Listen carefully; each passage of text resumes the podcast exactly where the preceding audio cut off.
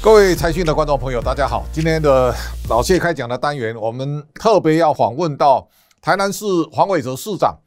那么，在过去这一年，大家也可以看到台南市的发展。一方面呢，在南科的台积电的效应当中啊，有非常多的科技的专才进入了台南市发展。同时，我们也看到这样的一个古都的发展，从文化古都到科技的新都。我相信在黄伟哲市长任内呢，不断的朝着路这个路上来走。好，市长好，谢社长，大家好，以及各位好朋友好。好，这个今天非常感谢市长百忙当中啊，我们来进行一段视讯哈。先请教市长，就在这一次整个疫情破口之后呢，我相信这下半年每一个城市啊，大概都在打造地方经济。我们也知道市长做了很多。这个创新的做法，包括整合各种卖场、生鲜超市跟商圈的台南便利送。现在市长在推动台南购物节啊，现在大家都拭目以待，会有什么样的效应？市长有什么样的规划？先跟我们观众朋友来来谈一下，好吗？我觉得其实我们要看到大处，也要看到小处。像今年呃的疫情哈，其实大家都来的既快既又急又猛。这个很多经济活动啊，像观光旅游的急动哦，所以说很多业者。他们的生计就直接面临到冲击。那以市场来讲，你人宅在家，可是你还是得去买菜啊。好，我们就推动台南便利送，那让市场的摊商他可以照常有生意可以做，让民众不必蜂拥到市场那边，怕形成的感染群聚。那便利送当然有，第一个是便利送业者，第二个是小黄司机。小黄司机因为疫情来，他也没有没有客人可以载，那怎么办？以前载人，现在就载货吧，把消费者、把小黄、把这个菜市场三个合结合在一起。梅河的一千六百万的商机，一千六百万可能在大企业来讲是九牛一毛，可是事实上在对于一般的庶民经济来讲有很大的帮助。那另外呢，就是呃台南购物节，台南购物节我们大家都在争取五倍券哈，台南也是率先把这个房子拿出来抽奖哈，从八月二十三号到现在短短两个多月哈，高达三十七亿，所以我觉得其实民众的反应是很热的。好，我想市长。大力在推动消费哦，我相信这个数字啊，应该会超不超过百亿了哈。哎，我每一次到台南，我都觉得非常有不一样的感受。上回我住在精英，我看旁边有卖牛肉汤的，喝一碗牛肉汤回来，感受不一样啊。喝了一碗汤啊，感觉特别有精神哦。那这里面有没有有什么典故？市长可以跟大家推荐一下。这个跟台湾每个地方都不一样哦。台南人日常有时候大家喜欢吃虱目鱼粥。啊，吃鱼肚哈啊，萨巴鱼等啊哈，类类似的。然后那个丝木鱼叫鱼皮嘛，哈。那羊肉汤、牛肉汤哈，所以其实台南是美食之都，所以说我们有很好的呃，不管是文化啦、古迹啦、美食啦，那搭搭配我们的一个行销策略，就能吸引。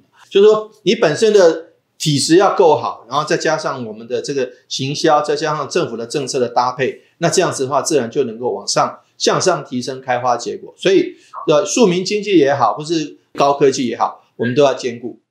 好，这个市长现在在这一年招商的成果非常受到大家肯定哦。我我想，我们现在如果统计一到八月，台南市的新增投资案大概两百一十家，吸引了两百零八亿的投资金额，预计大概可以创造四百亿的产值跟五千四百零七个就业的机会。那我想，台积电来了以后呢，它带动南科的效应。台南市在整个招商的成果上进度跟状况，也请市长跟大家说明一下。啊，其实我们到九月底哈，我们的这个投资金额都增加两百三十四亿的投资额。那如果是投资额超过两亿的，我们的专案列管，那单一窗口积积极来协助。那以高二明来讲哈，他五月签约，五月签约，十月就能投产。为什么？因为它第一个工厂是现成的，所以一一秒钟都没有耽搁，他们可以如期如职的开工。然后投入生产，那创造产值。那除了高明之外，大家只着重在护国神山。其实我们台南或台湾说吧，台湾有护国神山群呐，哈，护国群山呐，护国群山。对，就除了台积电之外，我们有还有联电，联电在南科也投入一千五百亿生产二十八纳米的这个这个晶圆。所以说，我觉得其实这个部分呢，如果能够呃再加速，而且事实上形成另外一个聚落。跟这个生产线，我觉得其实这个部分哦，应该可以落实。以这个南科跟沙仑来讲，我们深具信心。还有一个，现在对对市长来讲，大家印象比较深刻了。您在这个台南的左镇呢，打造一个智慧的小城哦。这个小镇现在有很先进的自驾的公车在路上跑。这个整个智慧城市的推动，我想市长可以把佐证的个案呢、跟大家来说明一下，好吗？其实就如同这个，你要说地方首长像大家长一样哈，就是说大的也要顾，小的也要顾，你造园产业也要顾，那民生小吃你也必须顾。那佐证哈，就是那个叫做极限村落。什么叫极限村落？整个村里面百分之五十或更高的比例以上的人都是老人，然后它佐证佐证区只有大概五千多人的人口，不但是极限村，而且是全台湾。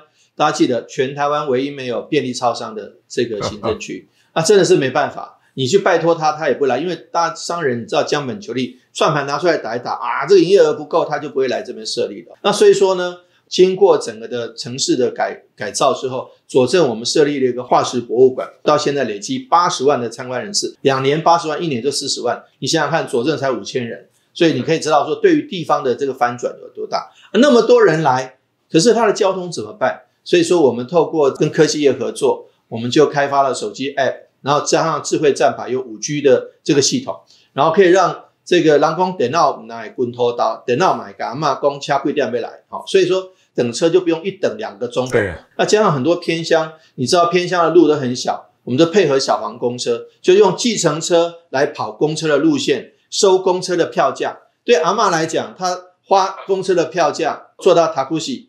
然后对计程车司机来讲，他有基本的收入的保障。然后对政府来讲，不用开那种大的巴士去。那这样的话，对节能减碳有帮助，对减少交通流量有帮助，对照顾计程呃计程车的驾驶，对方便阿嬷来讲都有帮助。再加上智慧站牌，因为计程车你知道一部车最多坐四个人，所以它精准的控制车上的乘客人数，可以让你不用白等。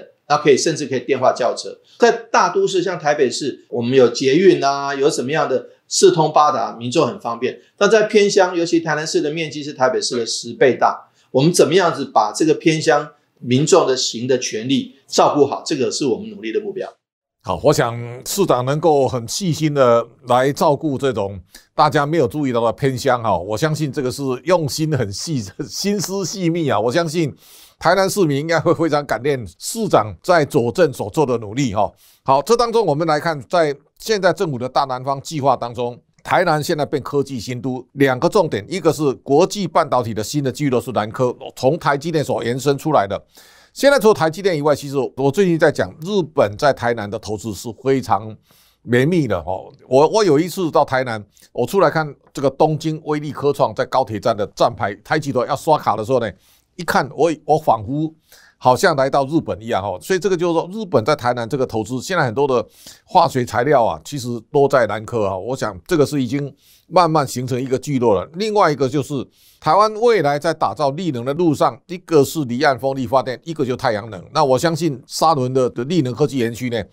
这两项是可能是未来大家在观察台南非常重要的两个科技的布局跟方向，请市长来跟大家说明一下。呃，简单的说，南科的部分大家都已经已经知道了哈。那沙伦其实也是一样，其实他们都知道很重要就是 location，location，location。所以以当初高铁设站的时候，大家知道台北车站站一定是在市区，南港站也在市区，板桥站也在市区，高雄左营站也在市区，但是其他的地方啊，包括台南站啊，或者其他地方，刚下了高铁，一望无际啊，就是就是荒地哈，就是农田。南科也是一样，南科到现在二十年啦。南科当初建好的时候，开始投产了，开始有厂商进驻的时候，除了南科外面就是甘蔗田啊。可是现在南科不一样了，南科我们的旁边有一个莲潭里，那一里的这个 GDP 啊，它平均收入是全台湾排第六的。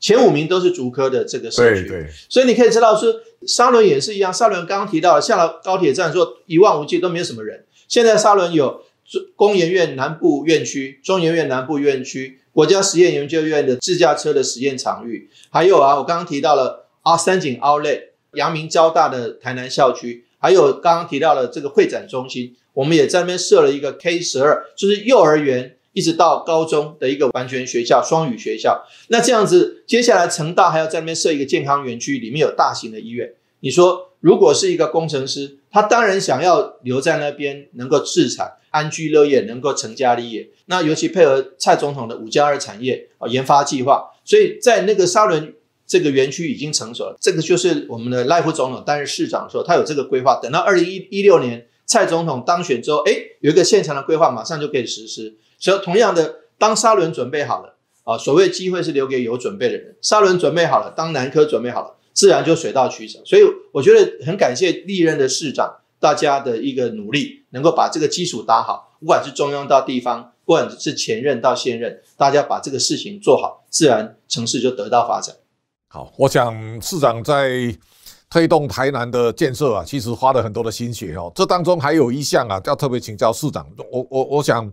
台南市现在在打造五 G 的整个产业发展的聚落啊，也很用心哦。所以你也希望说，中央的数位发展部能够落脚在台南。数位发展部如果在台南，对台南会有什么样的帮助？其实是这样的，数位发展部当然从科技部演变来哈。那知道台南，如同社长所说的，我们也一再强调的哈，就是已经从文化古都。啊，再加上科技新都两两者兼容兼容并蓄哈。那尤其刚刚我忘了再提到一点，台南由于这个日照好哈，日照条件是全国最好的，绿能发展也特别好。那绿能就是干净能源，大家知道很多厂商将来要进去美美洲市场、欧洲市场，你的产品里面如果没有这个绿能的这个凭证，其实坦白讲，你那个碳税也好，或者甚至于根本就不让你进入那个市场。所以说。这个太阳能的部分，我们台南到目前为止是二点二五 gigawatt，这个部分包括能源政策，包括刚刚提到的这个数位发展部，我们都有很好的 potential 哈。那数位发展部当然我们在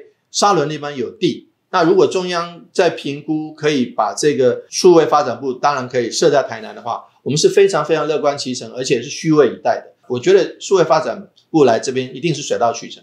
好，我想这个如果中央听得到的话，应该好好努力、认真来思考哈。那最后一个问题啊，要请教市长。我想台南现在在迎接建成四百周年，台南市政府有哪一些将来的活动哦？可以在我们节目当中，市长打广告一下。呃，简单的说哈，我们很很期待有很多活动啊。当然，世事的一定要有的哈，就是譬如比如说台湾灯会啊，二零二四年我们希望。台湾灯会办在台南啊，那这个全国运动会在二零二三年。另外一个，我们很期待，如果说可以举办，譬如说台湾四百年的博览会啦，啊，能够让更多人了解台南，进而了解台湾。那另外，大家知道台湾的第一个台南的孔庙叫做全台首学，台湾的第一个大学也是台南神学院，也是在台南。所以，我们太多的这个文化的这个底蕴在这边。建成四百年只是一个里程碑而已，我们借着这个里程碑，还是要走向未来的四百年，透过科技。哦，透过文化，透甚至透过美食，透过人文，哦，我们来营造一个更好的台南。所以我觉得，其实很多外国的观光客也好，高科技人士也好，他们来台湾，我觉得其实他们一定会选择台南。好，我想市长对台南四百年啊，我觉得在台湾啊，可以好好去宣导。我常跟很多人讲，台湾的人民大概对几千年的中国历史非常熟悉，但是我们对几百年的台湾的历史，我们都非常陌生哈。从台南建成四百年，大家可以重温一下。那从台南开始，那我想这个是可以值得让市长好好去发挥的一个非常大的题目了哈。今天我们的访谈也在这边告一段落，非常感谢市长。台南市有一个认真做事、肯打拼的市长，非常好。我们祝福市长能够再把台南建设的更加的往前一步，会从古都变成科技新都。在这个路上，大家给市长加油！谢谢市长，谢谢市长，谢谢各位。